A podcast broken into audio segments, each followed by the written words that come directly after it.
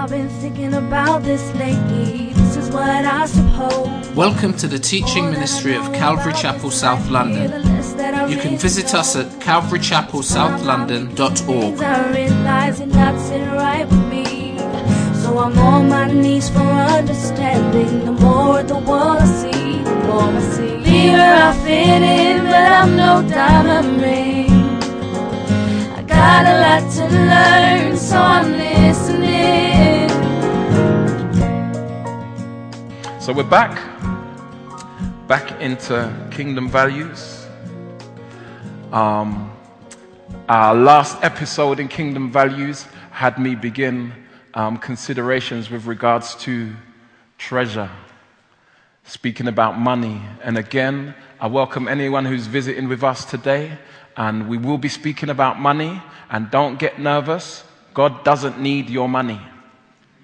And so this isn't, uh, you know, a, a, primer for us to hold another offering at the end of the service and try and get into your wallets. No, it's not that. Um, as individuals, money is a constant and necessary facet of our lives.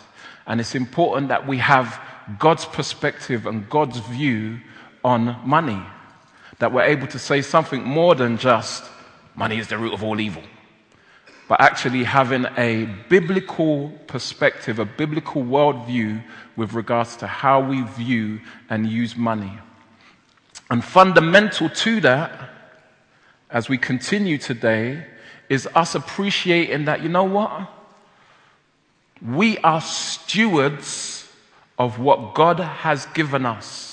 And so, as we have gone through this Kingdom Value series, it's looking at our lives on the basis that God has entrusted to us life and all that it contains. What are we doing with it for His glory? Not just the aspects of it, you know, so God's given us time, but it's not just Sundays. God's given us talents, but it's not just preaching or not just the singing that we do. And God has given us money and so, how do we honor him with our money? And so, we appreciate that, you know what? Jesus is Lord of all, or he is not Lord at all. Jesus is Lord of all, or he is not Lord at all. And so, when it comes to our money, it is the way our attitude to our money is a direct reflection of our attitude toward God. If we get nervous about our money and, oh, well, my money's being considered for, for God and for His use and, uh, you know, the, the, the, work of the kingdom, and mm, I feel a bit cagey about that, then actually that is very much a reflection of our attitude with regards to our life. Because someone who's truly submitted to Jesus as Lord recognizes that they and everything we have is God's. The Lord says that we are to seek first the kingdom of God and his righteousness. God does not fundamentally exist to serve us self satisfying material blessings. That is not the purpose and reason for God's existence. God does not fundamentally exist just to make us happy, which is what people seem to want from life, right? Thank you, bruv. I just want to be happy, have a good life. No, actually, we exist for God. And as we saw in our first catechism today, the purpose of man is what?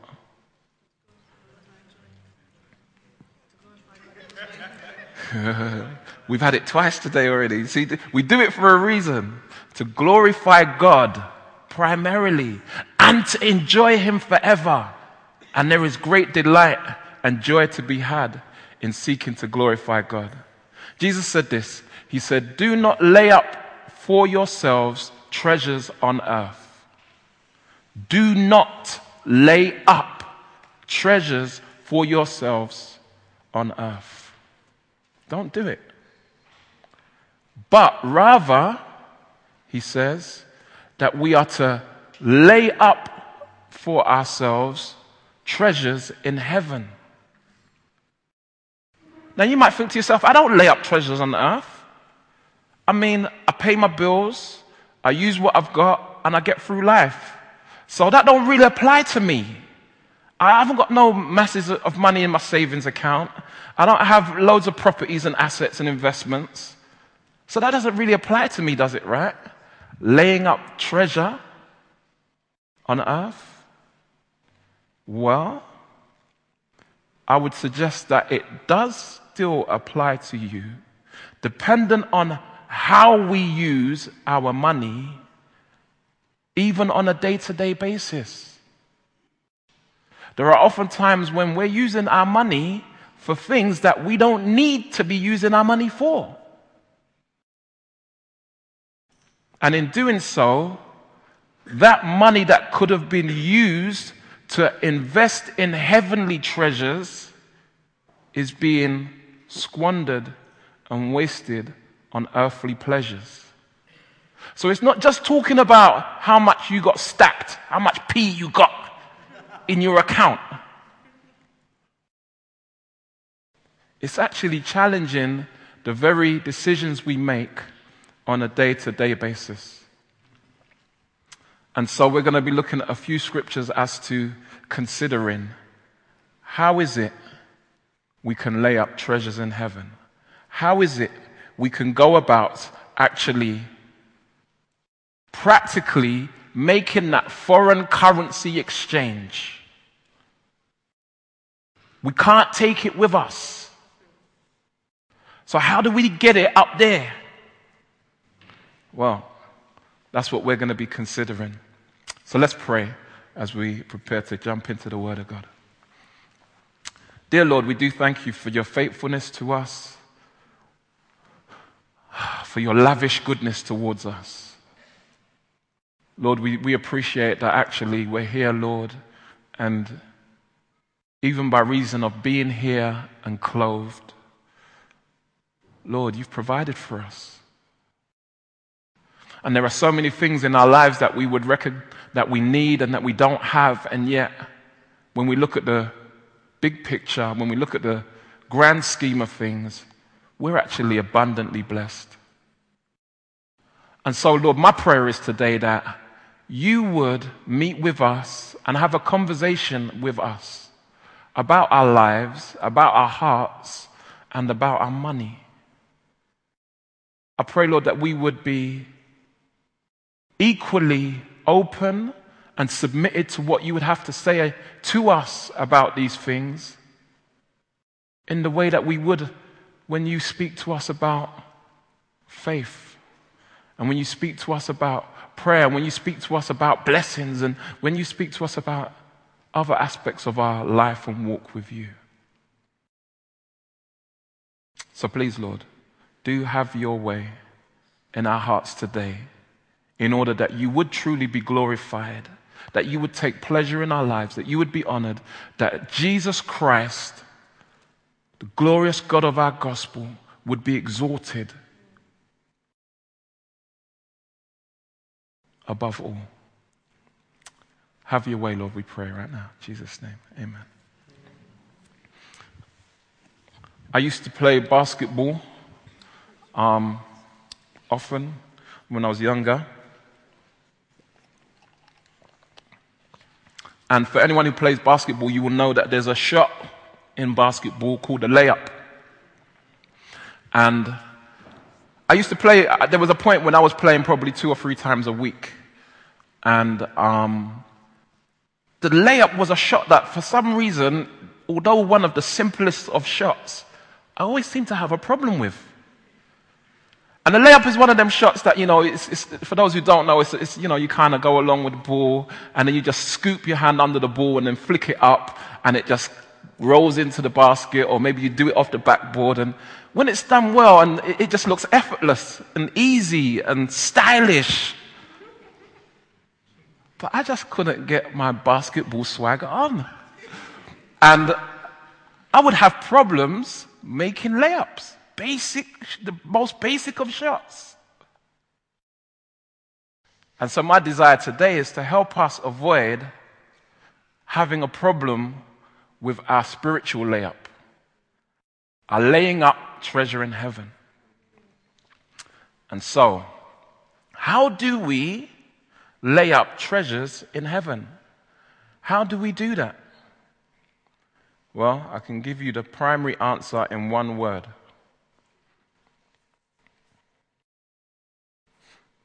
giving. Last time we got together, we spent time in Matthew 6. And it was there that we considered the fact that we are to seek first the kingdom of God and his righteousness, and all other things will be added to us. We were challenged in verse 24 that we cannot serve two masters. We cannot serve God and mammon. Can't be done.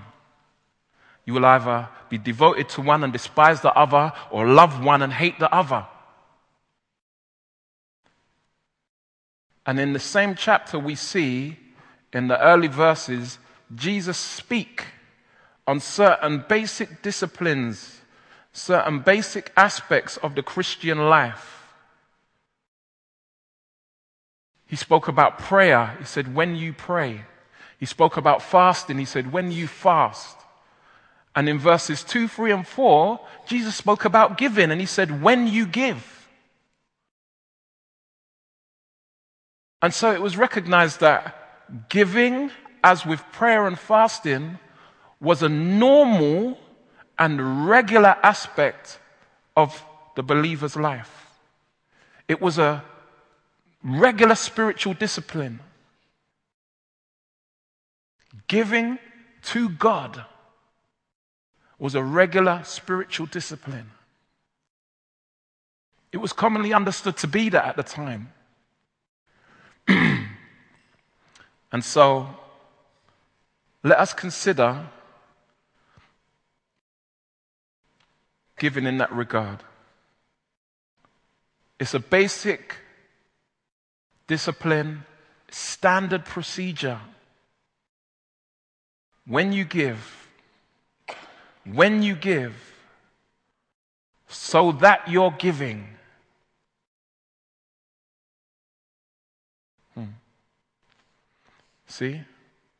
Giving is something that may be foreign to some of us in terms of a regular and consistent habit, a practice,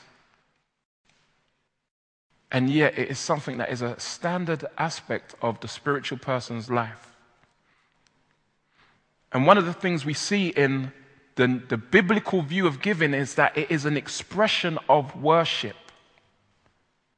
It is an expression of worship. No one can serve two masters. You cannot serve God and money. Those things that we give ourselves to serve are actually our idols. As we looked at in a few weeks, uh, uh a few weeks back in community group, Driscoll uses the term functional saviors the things which we look to and put hope in in life to save us. And money is such that for many people, that is the case.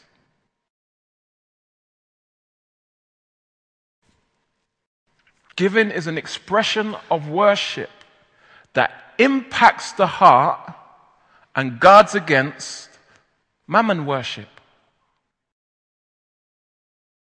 I said, God doesn't need your money. God doesn't need anyone's money. God doesn't need anything. He's God. So, why does the scripture challenge us to give?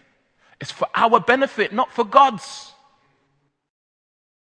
And by giving, our hearts are pruned. The, the, the dry, ashy bits are cut away. The other day, um, Judith invested in a very handy item, for, primarily for my benefit. primarily for my benefit. Very, very handy item. And um, let's just say it is, it is related to um, certain pedicure functions.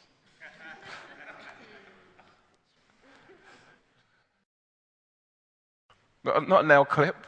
I'm not going to get deep. I mean, no one's sitting there around the dinner table or anything. So if you're watching this and you're sitting at the dinner table, maybe you want to just kind of push your food aside for a minute. But not a nail, toenail clip. But it was um, this item. I don't even, I can't even remember what it's called. No, it's not foot spa. No, no, no. I got, I got foot spa, but that don't help me like this thing helps me. Trust me. A, someone said pumice stone. Uh, it's a new school pumice stone. It's this battery powered item that's a bit like a shaver.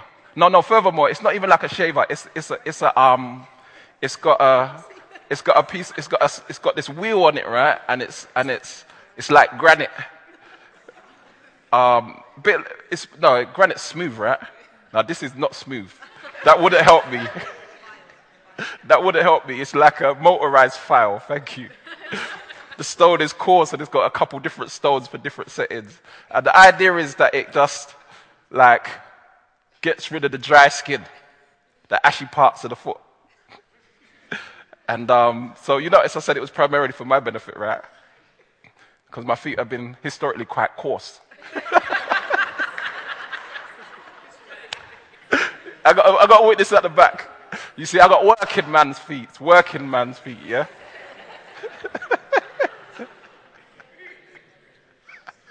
anyway. But what it does is, I mean, after the first use, Judith was feeling my foot, Chloe was feeling my, oh, it feels so smooth. Oh, I was feeling my foot. Whoa, what a transformation. Oh. And I could feel my foot in a way that I had never felt before. When, I, when I put on my shoes, when I put on my shoes and I, and I stepped, my foot felt tender. Like a new level of sensitivity was there. and the reality is that giving is like that motorized pumice stone that gets away the dry and ashy bits of our heart as we relate to God. Some of you are going to ask me for the name of that thing in it afterwards. it's all right. I'll try to remember. See, the reality is that we serve money, or money serves us. Would you say that's the case? We serve money, or money serves us. Which way is it to be? Money's to serve us, right? We're not supposed to be serving money. Well, it may shock you to, for me to say that, you know what? Neither of those things are to be the case. Okay, so we're not supposed to serve money, but money isn't supposed to serve us. You're thinking, what? You see, we serve money or our money serves God. And immediately you look at that statement and you feel that there's a big difference. Our money, as children of God, is not supposed to serve us because we are not our own. We are merely stewards of that which God has granted us. And so all of us and all of our lives is supposed to be rendered to God in His service. So it's not just that we're not supposed to serve money, money is not supposed to serve us, money is to serve God. Money is from God and for God.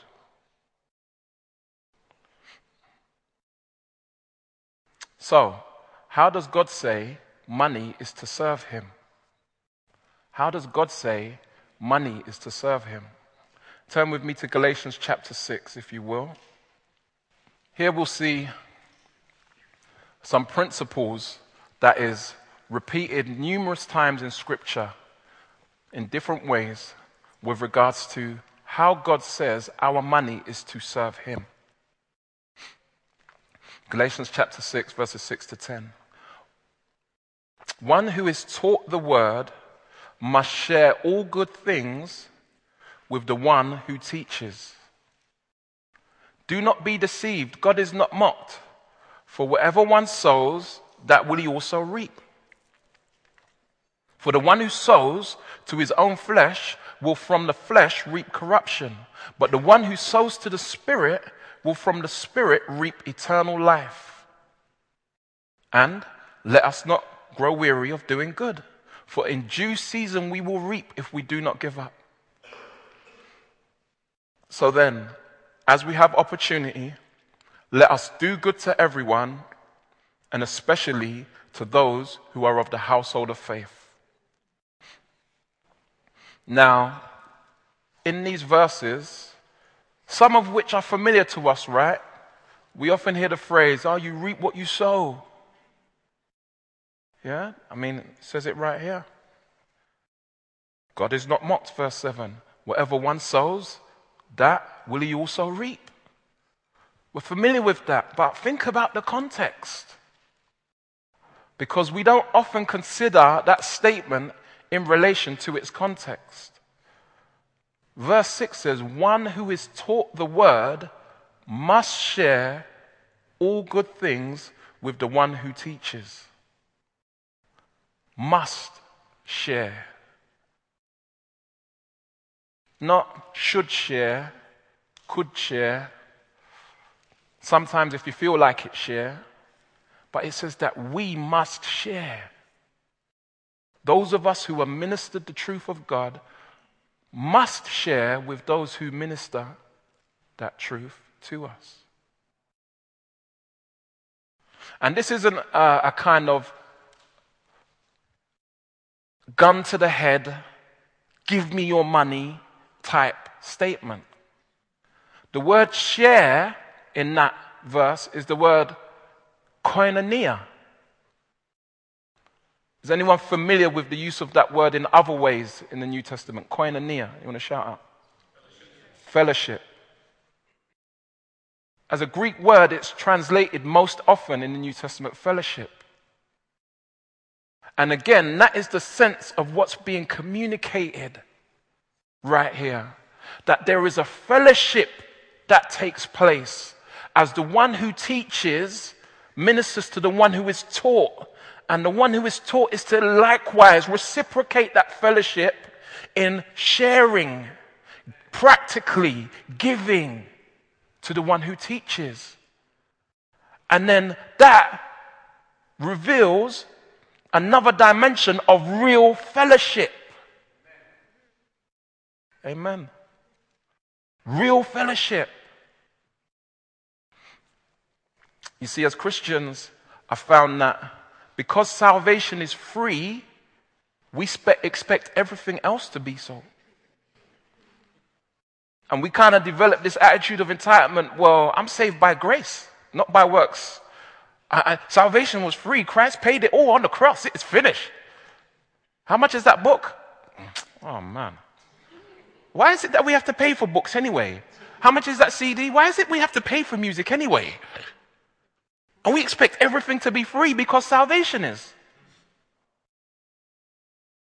So, what we're saying is, we're quite happy to allow people to minister to us consistently and just take it, just receive it, but not engage and share in fellowship with them. That's not fellowship. Fellowship is an exchange of life sharing things in common.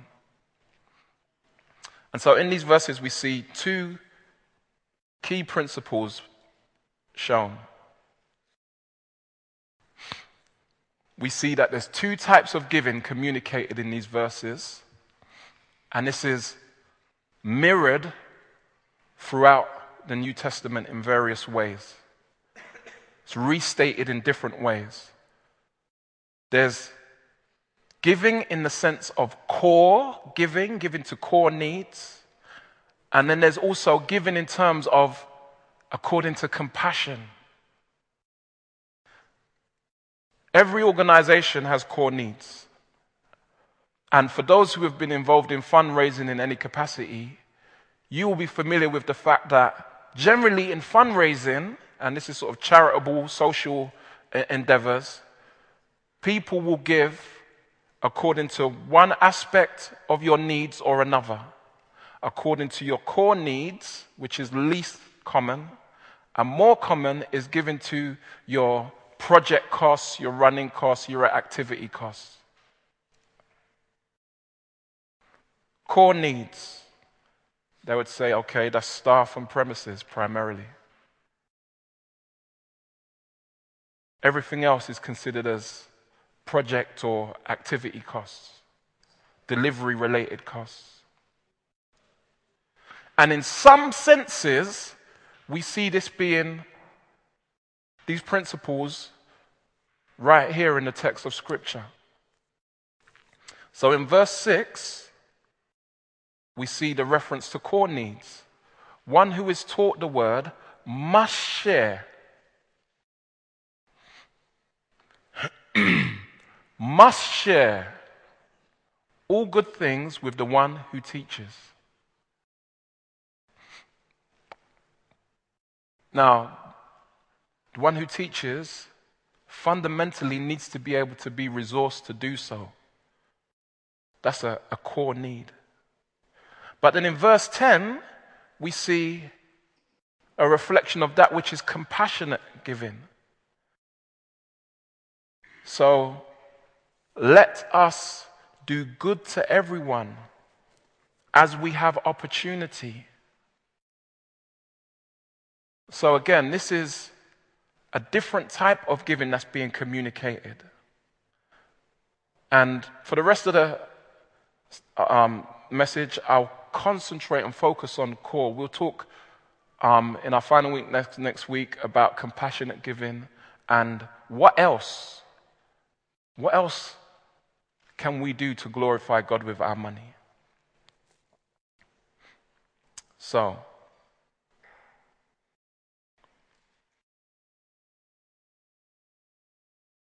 The Apostle Paul, speaking to the Galatians,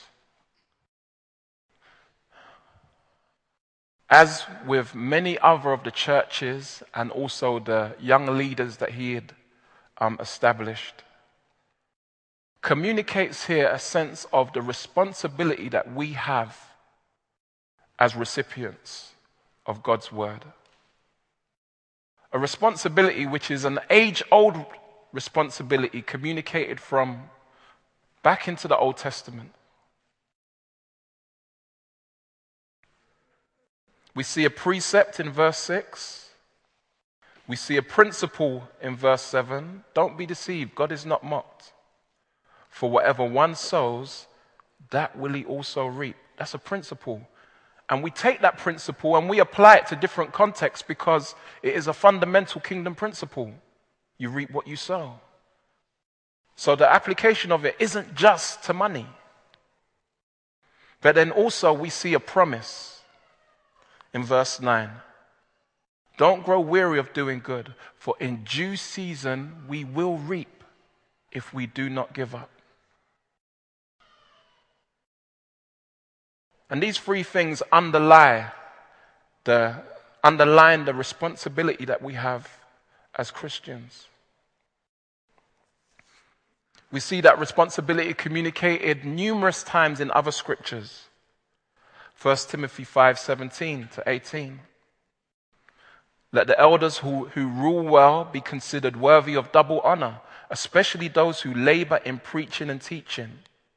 For the scripture says, You shall not muzzle an ox when it treads out the grain, and the laborer deserves his wages. In 2 Timothy 2, 6 and 7, Paul says to Timothy, It is the hard-working farmer who ought to have the first share of the crops. Think over what I say, for the Lord will give you understanding in everything. We continue to see this responsibility communicated in, again, numerous other verses 1 Thessalonians 5 12 and 13, 1 Timothy 5 17 and 18, 2 Timothy 2 6 and 7. Now, again, it might feel a bit uncomfortable. It might seem like I'm laboring this point about the responsibility to give to the work of God, to give to the local ministry. As uncomfortable as it might seem, and to be honest, I'll be honest with you, completely honest, I don't feel uncomfortable talking about this.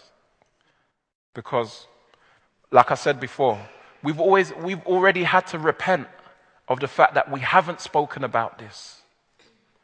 The fact that for years, probably um, the last time we spoke about money in any respect was two years ago, and it was like this series in one sermon.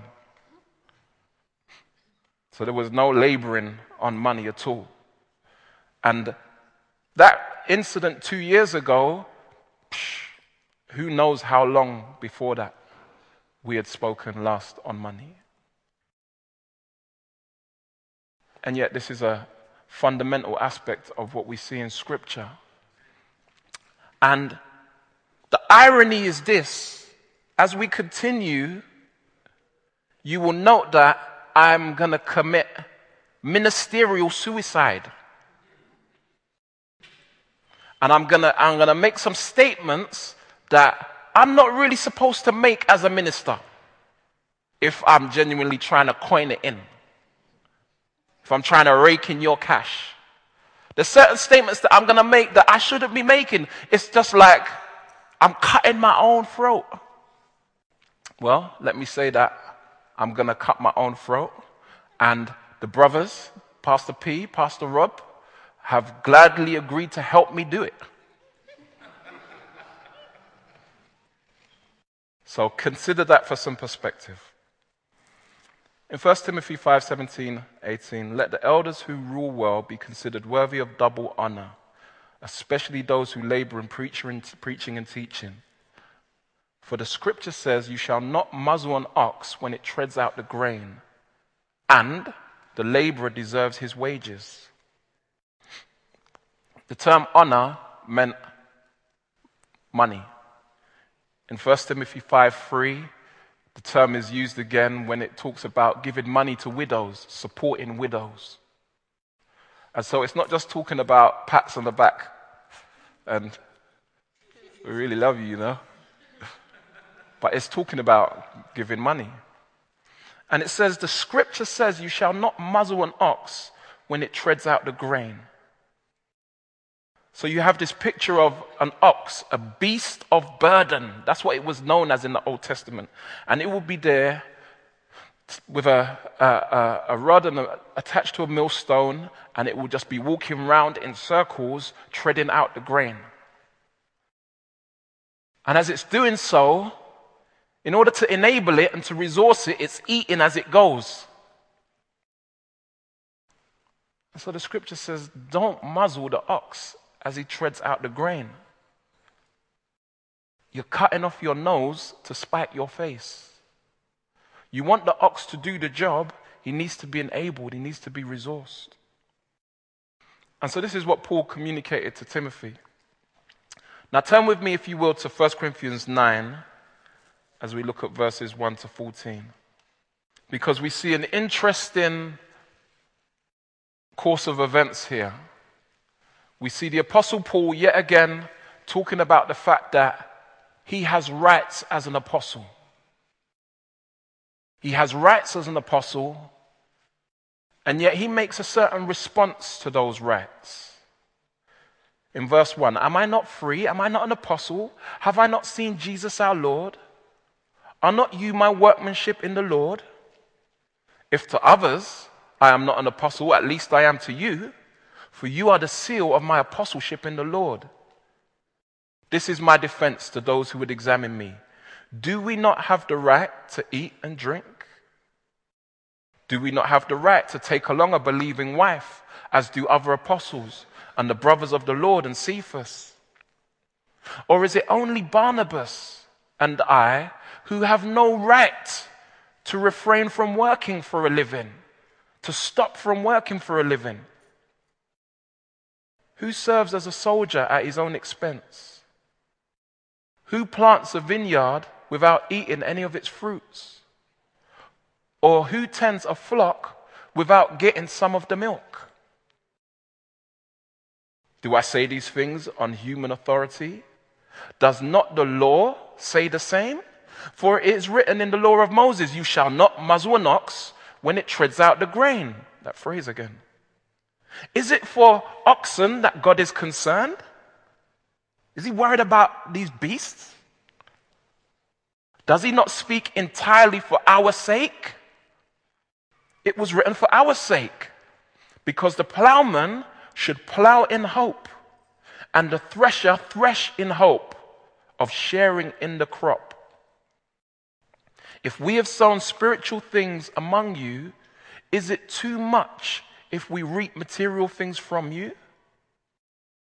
If others share this rightful claim on you, do not we even more? So the Apostle Paul goes in. I've got the right to ex- expect some dough from you. I've got the right to get paid. Or, do, or, or what? Am I the only one who's not, who has to keep working? Paul goes in, takes the gloves off. What man can't eat out here? Hmm. And yet, what does he go on to say? Verse 12. Nevertheless, we have not made use of this right, but we endure anything rather than putting an obstacle in the way of the gospel of Christ.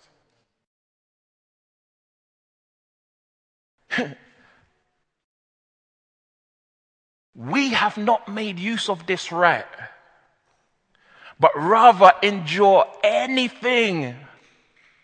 If it means that we don't eat, if it means that we don't drink, if it, you know what, if it means we have to work 24 hours in a day, you know what? We'd rather endure that than present a hindrance or an obstacle to the furtherance of the gospel. And so Paul said, I have this right and it is legitimately your responsibility. But I forego the right. I've forsaken that right. I've left that to the side. I haven't exercised my right to demand of you, to expect of you. And you see, when we as three pastors started out in ministry, Calvary Chapel, South London. We came from a background which was very prosperity gospel. We came from a background where we were used to being rinsed, fleeced, flossed. We were flossed. It's not even just that the minister was flossing, he was flossing us. It was our money. I remember one time I was in a, in a service and I, I felt so compelled. I, was, I felt so like, I wouldn't even say manipulated, I, I, but it could well have been. I felt so compelled. I took my watch off, put it in the offering basket. I didn't have nothing else to give.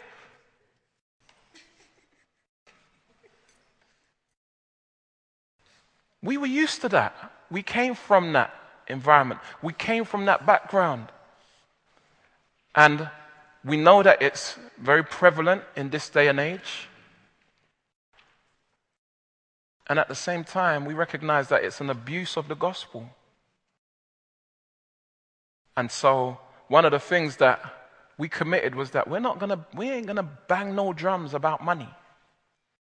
And that was one of the things we encountered when we first came to Calvary Chapel. Because we came and we was waiting for the free offerings. We was waiting. We came, sat down. It was like there wasn't one.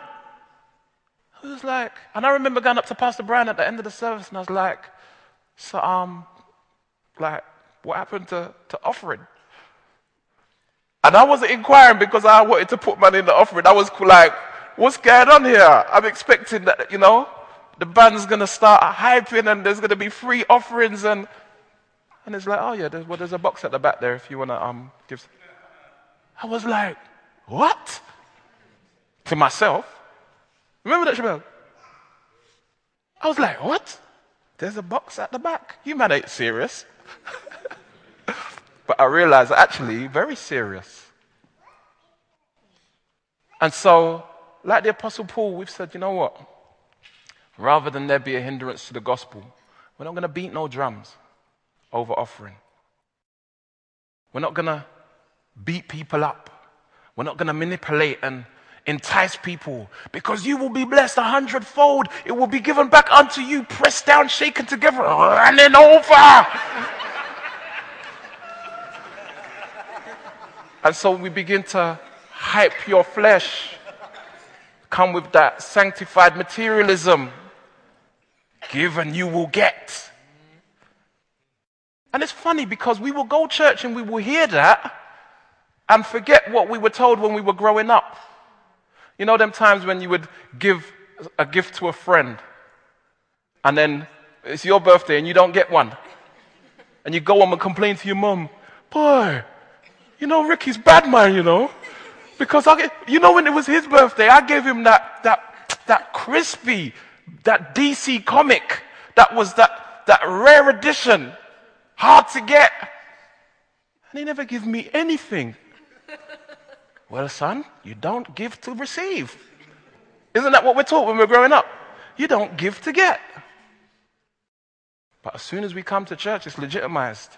Hmm, running over pressed down, shaken together.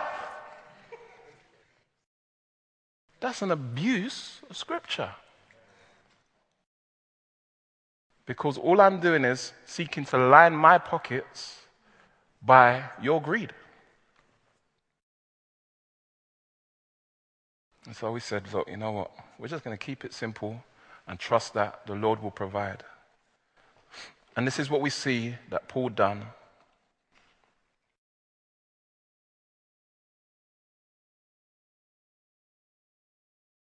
In verse 13, he says, Do you not know that those who are employed in the temple service get their food from the temple, and those who serve at the altar share in the sacrificial offerings? In the same way, the Lord commanded that those who proclaim the gospel should get their living by the gospel. So that's the standard. And he's, he's, he's lining up the text and he's saying, Look, this is how it's always worked, and this is how it continues to work. But in verse 15, I have made no use of these rights. So, as an exception to the rule, for the sake of the gospel, and for the sake of sinners, and for the sake of my own soul, we see in the final verses of the chapter, for the sake of his own soul, he said, Look, you know what? I don't want to run this race and get disqualified. He had this image of the, the Greek Olympics where only Greek citizens could, be, could take part in the Olympics. So it wasn't that, it was a case of, um, well, put it this way, because people look at these verses, verses 24 to 27, and think Paul was talking about losing his salvation. Now, he was already a citizen of the heavenly kingdom in the same way that a Greek Olympian was already a citizen of the Greek nation. But he was talking about losing his reward. And as part of the process of preparing for the Greek games, the, the, the, Greek Olympians had to compete according to the rules. This is what Paul's talking about. And they had rules for competition, but they also had rules for training. And if an Olympian broke the rules in training, they wouldn't even compete, let alone be able to get a reward, get their prize at the end of it. And so he said, Look, I don't want to lose my reward. He says, You know that in a race, all the runners compete in verse 24, but only one receives the prize. So run that you may obtain it. Every athlete exercises self control in all things. They do it to receive a perishable wreath, but we an imperishable. So I do not run aimlessly. I make these decisions, but I don't do it aimlessly. I do not box as one merely shadow boxing. No. I discipline my body and keep it under control, lest after preaching to others, I myself should be disqualified. Paul was running to win, and he didn't even want the whole issue of money polluting his own heart so that he would, as Jesus said of the scribes and Pharisees, they have their reward now. Paul was looking for his heavenly reward, not merely earthly satisfaction. And so, this is how we have given our heart to pursue ministry. And yet, the thing is, Paul was making it absolutely clear that that does not negate the responsibility of us as God's people to support the work of God.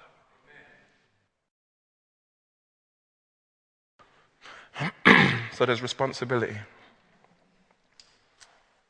Other verses you can look at in relation to that 1 Thessalonians 2 5 and 6, and also 2 Thessalonians 3 6 to 15. Now, because Paul chose to give up the right, does that mean that every minister should? Does that mean no minister should ever expect to get paid? To be remunerated, or furthermore, should I say, be resourced to do the work of the ministry? Of course not. Paul was making very clearly an exception to the rule. And as in situations such as ours, we've recognized the need to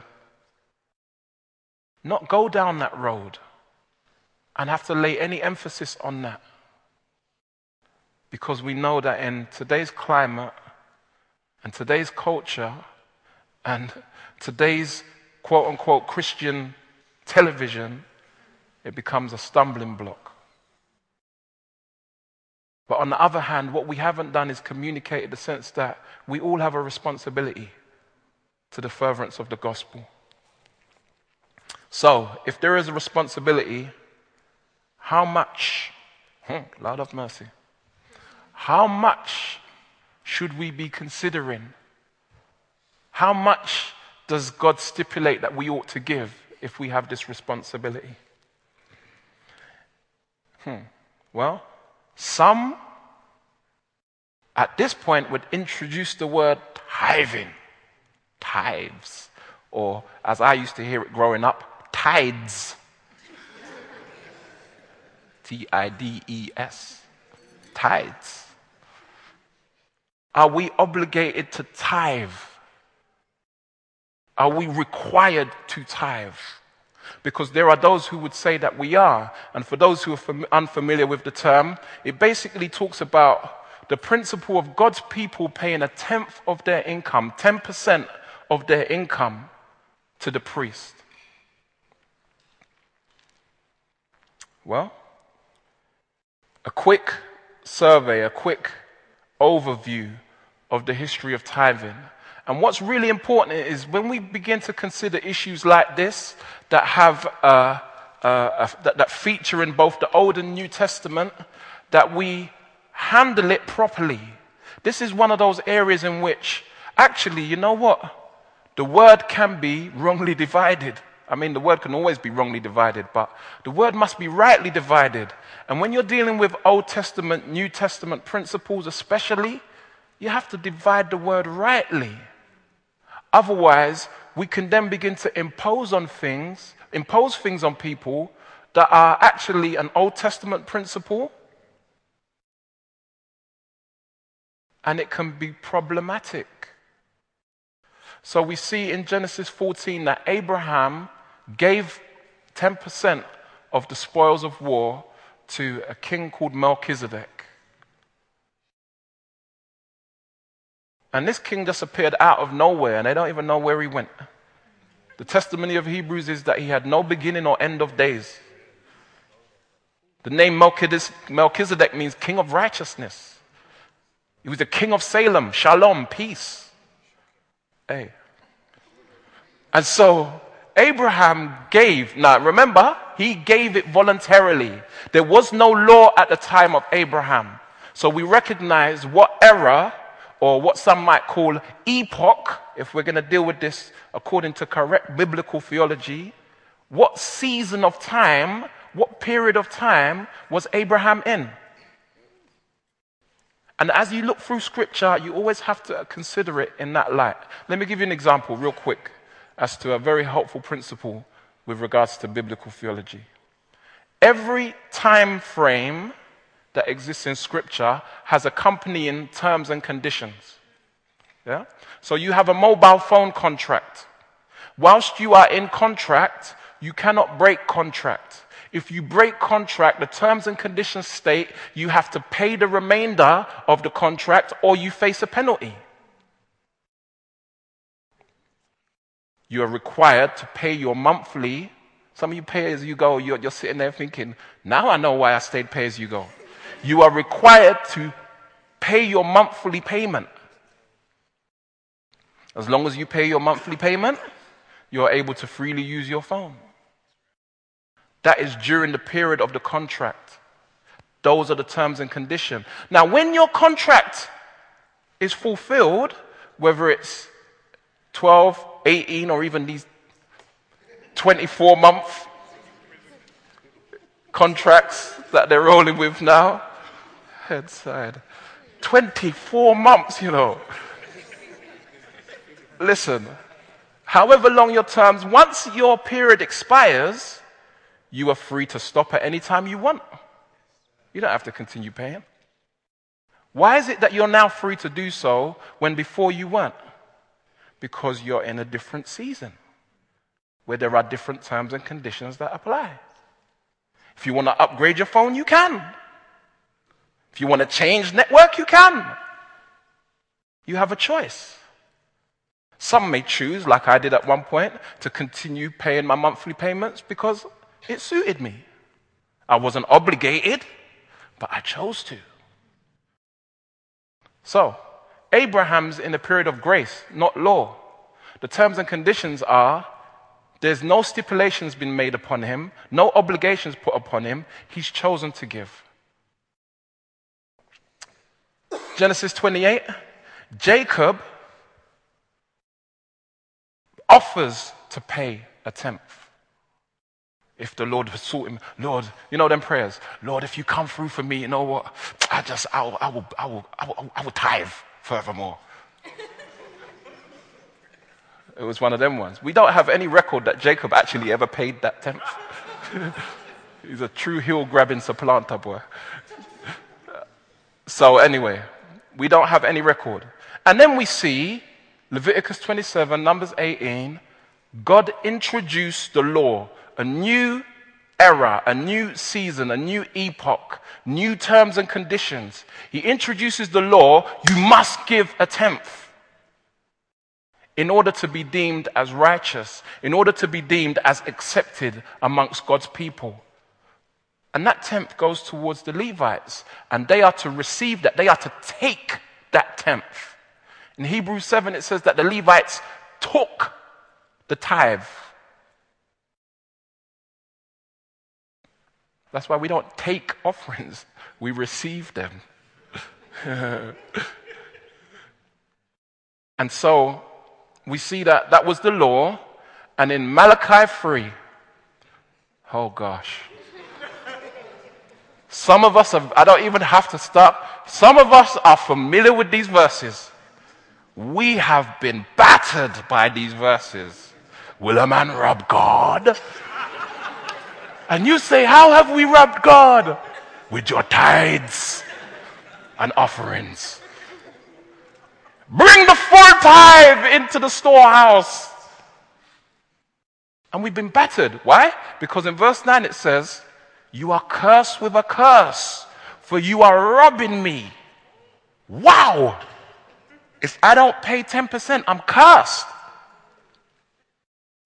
Are you nuts? Oh, Lord, have mercy. And so we're guilt stricken, we're mortified, and we feel obliged, obligated. And so, from a New Testament point of view, is that a right use of Scripture?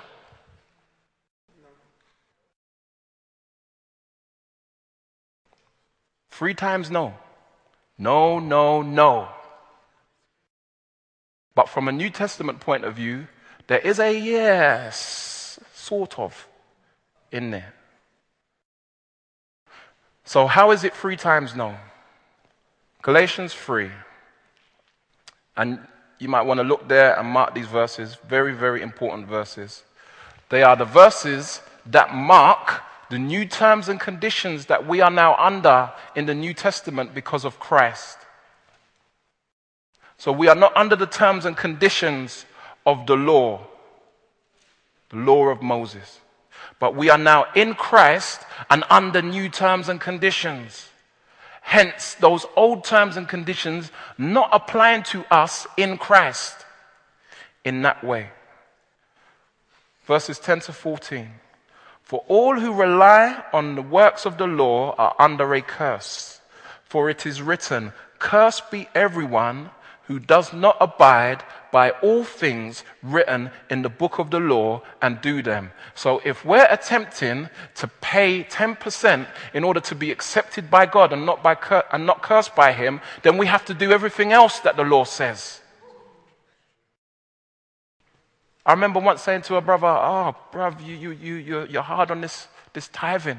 You want me to tithe? So you tithe, right? And he was like, Yes, you have to tithe or you're cursed. So I was like, bruv, so does that mean you've been circumcised then? Because that obviously, like, it's part of the law, right? Big man, like, that's what you got to do. Brothers ain't trying to embrace that quickly.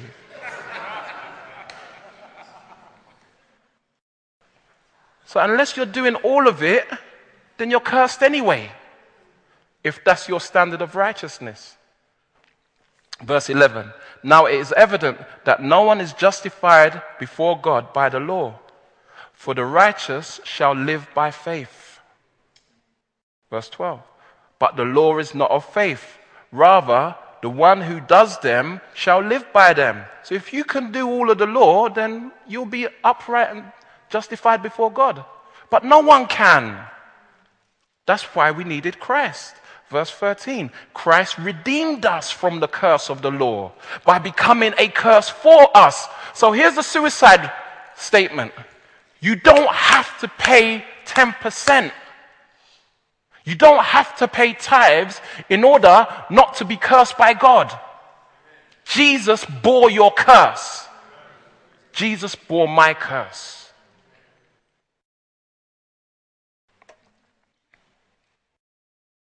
Christ redeemed us from the curse of the law by becoming a curse for us. For it is written, Cursed is everyone who hanged on a tree. So that in Christ Jesus, the blessing of Abraham, oh gosh, Abraham might come to Gentiles so that we might receive the promised spirit through faith. Notice the blessing of Abraham. Abraham gave a tenth to Melchizedek, and Melchizedek blessed him. And we'll see in Hebrews 7 that that was so significant, this random occurrence. But we are in Abraham, and our tenth has already been paid in Abraham. And that blessing that he received from Melchizedek is ours in Abraham through Christ Jesus.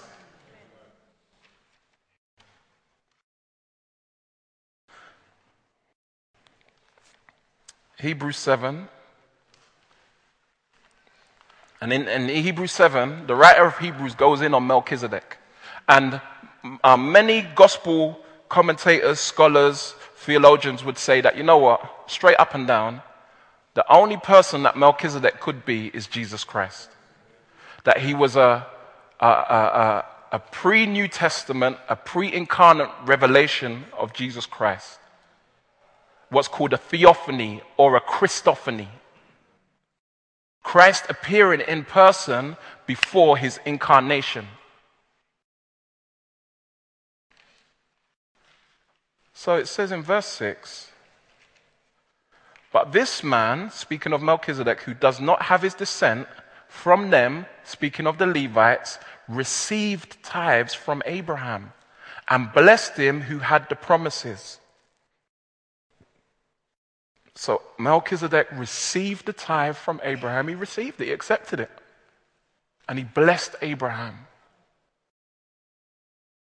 In verse 9 and 10, it says, One might even say that Levi himself, who receives tithes, paid tithes through Abraham. So the law that the, of the Levites receiving the tithes from the people was even fulfilled in that Levi, the high priest, he had to pay tithes, but he done so through Abraham. For he was still in the loins of his ancestor when Melchizedek met him. So we see that Christ has become a curse for us. And not only did Abraham pay tithes on our behalf, and we are now recipients of that blessing. But furthermore, the way in which we have become recipients of that blessing is because Jesus didn't just give a tenth of himself. He, just, he didn't just give a tenth of his life. Well, beat me within 10%, within 90% of my life. He didn't just give it, he gave himself entirely for us, satisfying the law of God entirely. And so, therefore, we are no longer obligated with regards to having to legally, in order to avoid a curse, pay 10%. Does that mean that we ought not to pay 10%? Well, consider this. In Hebrews 7 24, it speaks about the fact that Jesus holds a permanent priesthood, an eternal priesthood, because he continues forever.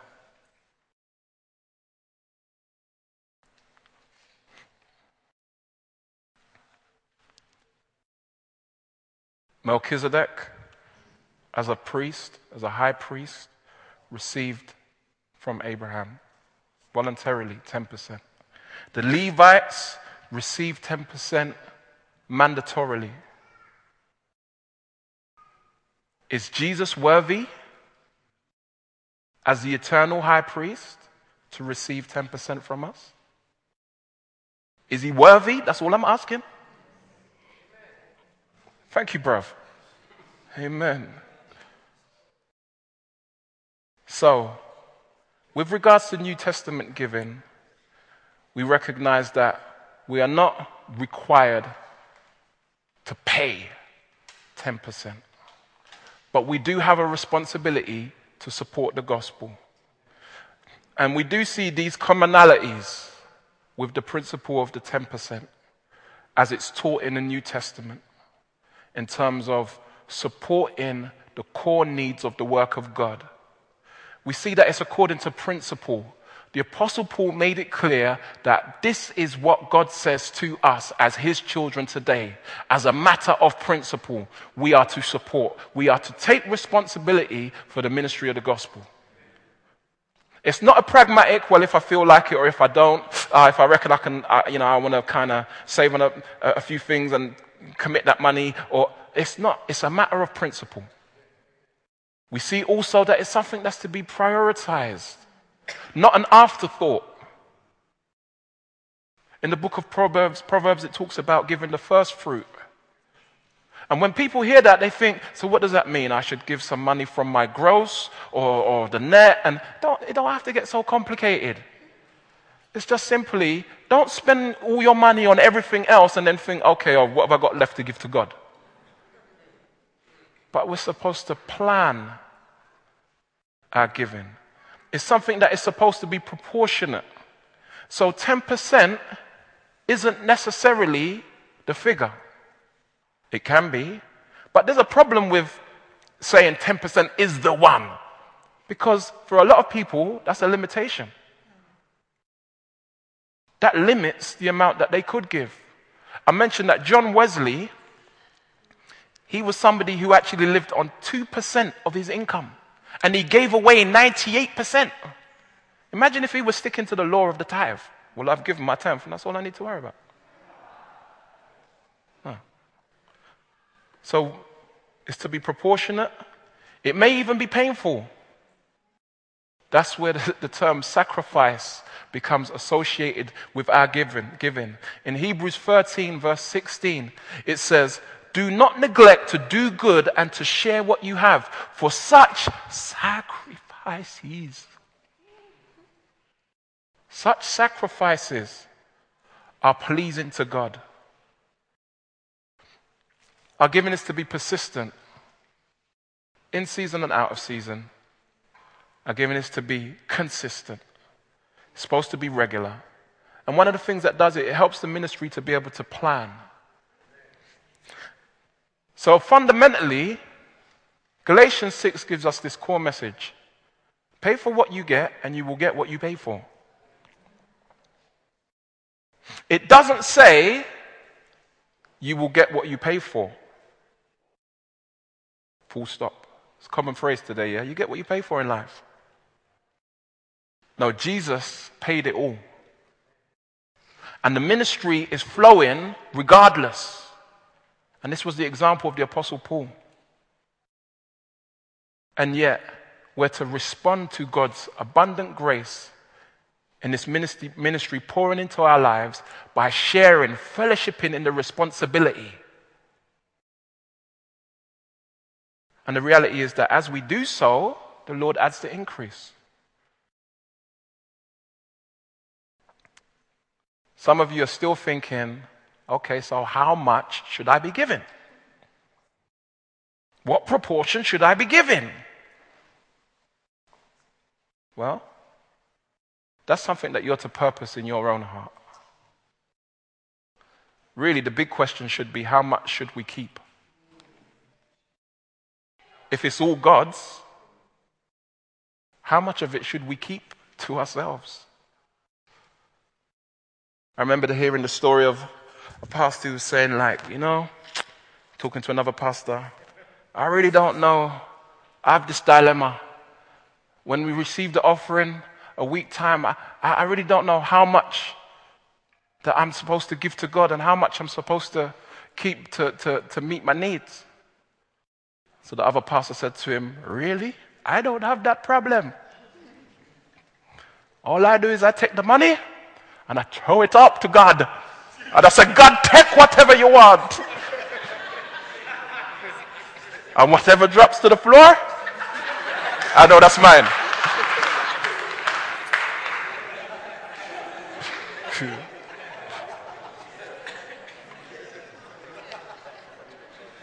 the question should be how much should we keep? When we consider our lifestyle, when we consider our needs, we consider the fact that giving to the work of God is a privilege that promotes God's work in us. Listen, Philippians 4. Familiar with this phrase, I'm familiar with the, the, the statement. My God shall supply every need of yours according to his riches in glory. Yeah, think about the context. I'm not even going to go into that right now. But verse 17, Paul says this when he speaks to the Philippians. He said, It's not that I seek a gift from you, but I seek fruit. Mature Christian lives bearing fruit. And so to end, I say this God doesn't need your money, but He does want your heart. And where our treasure is, our hearts will be also. And so the challenge for us is to prayerfully consider how are we taking up our responsibility to support the work of the gospel. Let me enlighten you on some facts concerning our own circumstance here at South London. Our annual income from giving is a little less than it's £38,000 on average, has been for the last few years. So let's round it up to be generous £40,000. Yeah?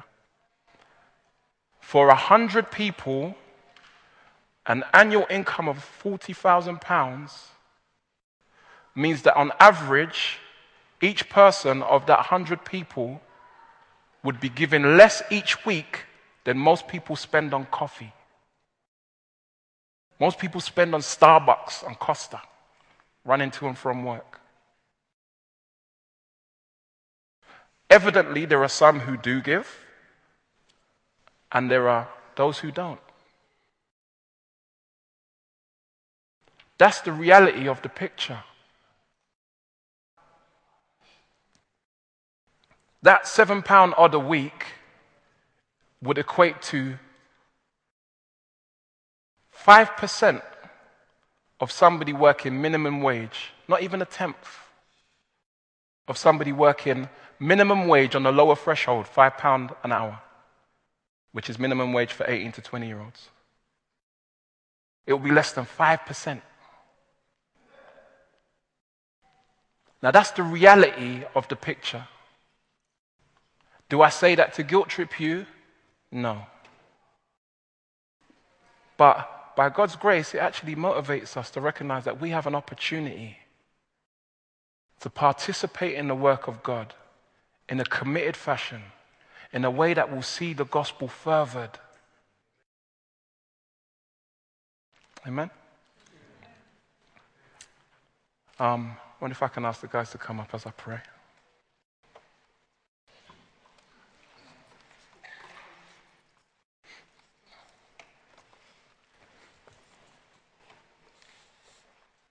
Lord, we do thank you for the privilege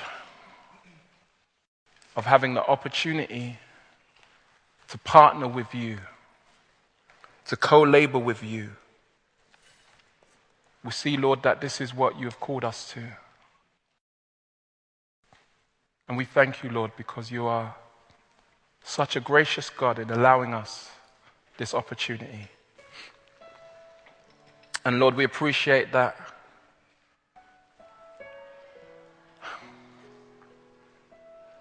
The issue of money, especially in our culture, where people don't even like to talk about their salary, and how much they earn, and so on, Lord is such that it can be an inconvenient conversation. But Lord, you've never shied away from dealing with uncomfortable or inconvenient issues when it comes to the lives of your children.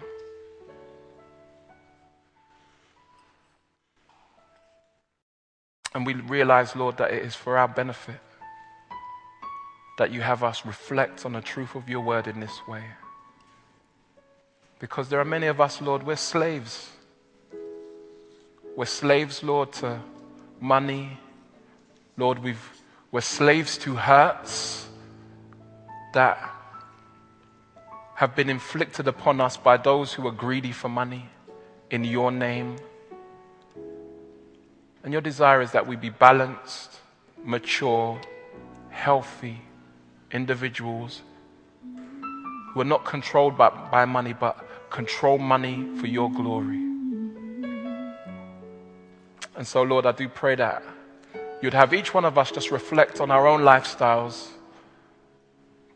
and the way in which our use of money reflects our value of your gospel.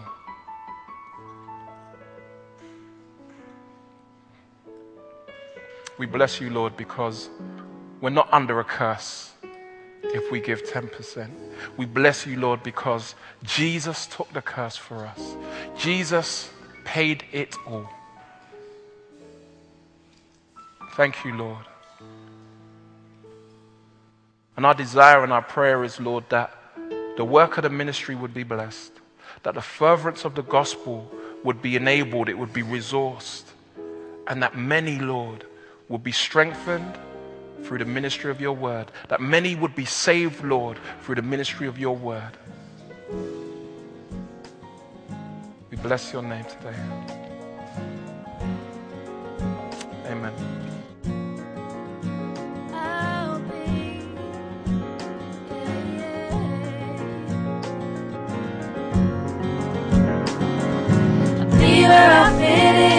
I'm no diamond ring to learn, so I'm listening. I'll be where I fit in, but I know that I'm ring. Yeah, yeah. Got a lot to learn, so I'm listening.